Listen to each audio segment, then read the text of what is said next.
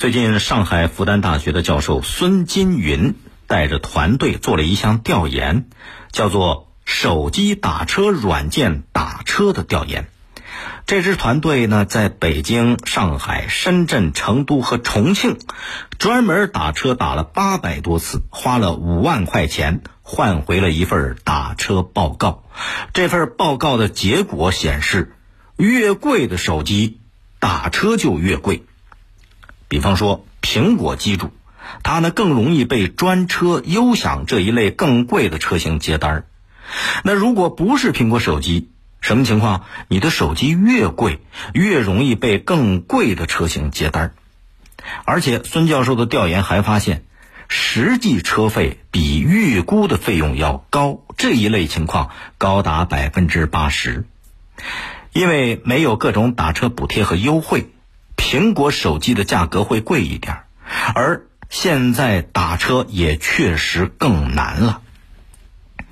孙教授认为，所有大数据支持的软件，如果你用一个平台时间长了，非但不会有更多的优惠，反而会被宰熟。啊，不仅是打车，包括外卖、叫车、网购等等都一样。这是孙教授通过调研得到的一个结果。可信不可信呢？根据之前媒体曾经报道过的一些消费者，他无意当中发现过自己被平台宰熟的现象。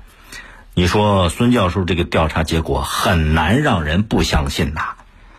这是一个什么逻辑呢？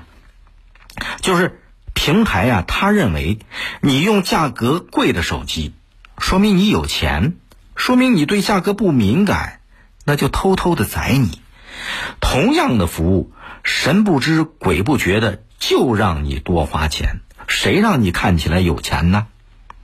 通过大数据技术，打车平台能够轻易的识别出乘客使用的手机型号，然后就把乘客私下里他给分成了三六九等，大致评估出你用什么手机，大概是什么消费能力，再把消费者按照这种消费能力大小分级，逐级。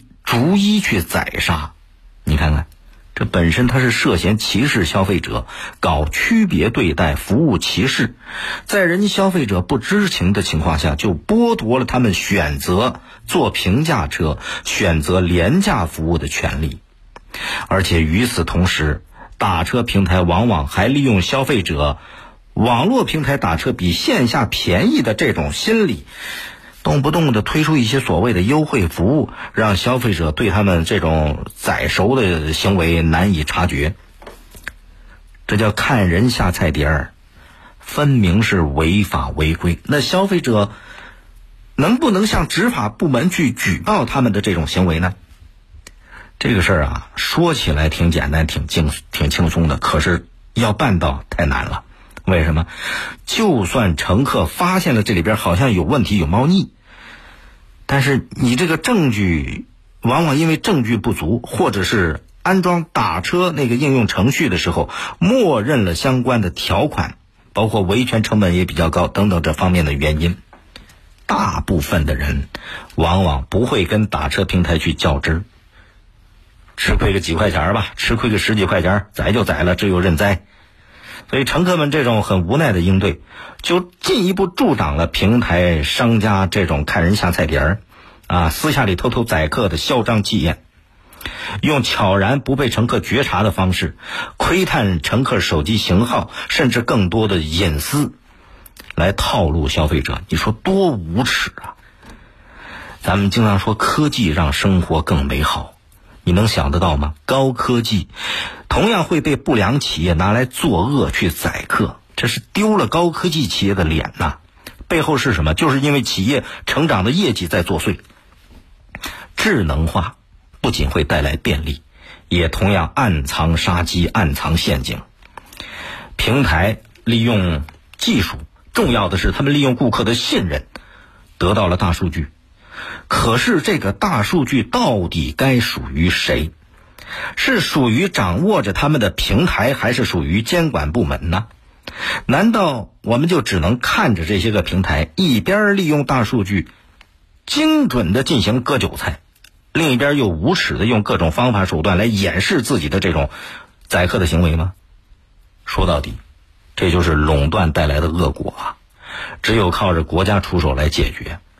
可是，在这个过程当中，真的希望那些成长迅速、一路飞奔的高科技企业，你们要等一等，跑慢一点，等什么？等等灵魂，等等良心，让消费者能够公平的消费，明明白白的消费，这才是现代科技企业应该做的事儿。这个要法规、法律层面出手监管，企业要有点良心。那作为消费者个体。普通个体又该怎么办呢？你那些要真有钱，他不在意，对价格是真不敏感的，那就算了，别替人家操心了，随他去吧。可是在意的朋友啊，你要记住，这个孙金鱼教授他说的，他说别盯着一个平台用，要在多个平台之间周旋，才能获得最大的优惠。其实你想想啊，最亏的是哪些人？就是那些卖肾也要换个好手机、打肿脸充胖子的朋友。你看这个调查告诉你什么？以后你至少得明白，有些胖子不能冲，冲不起啊。有多大能力办多大事儿，实实在在，可别为难自己啊。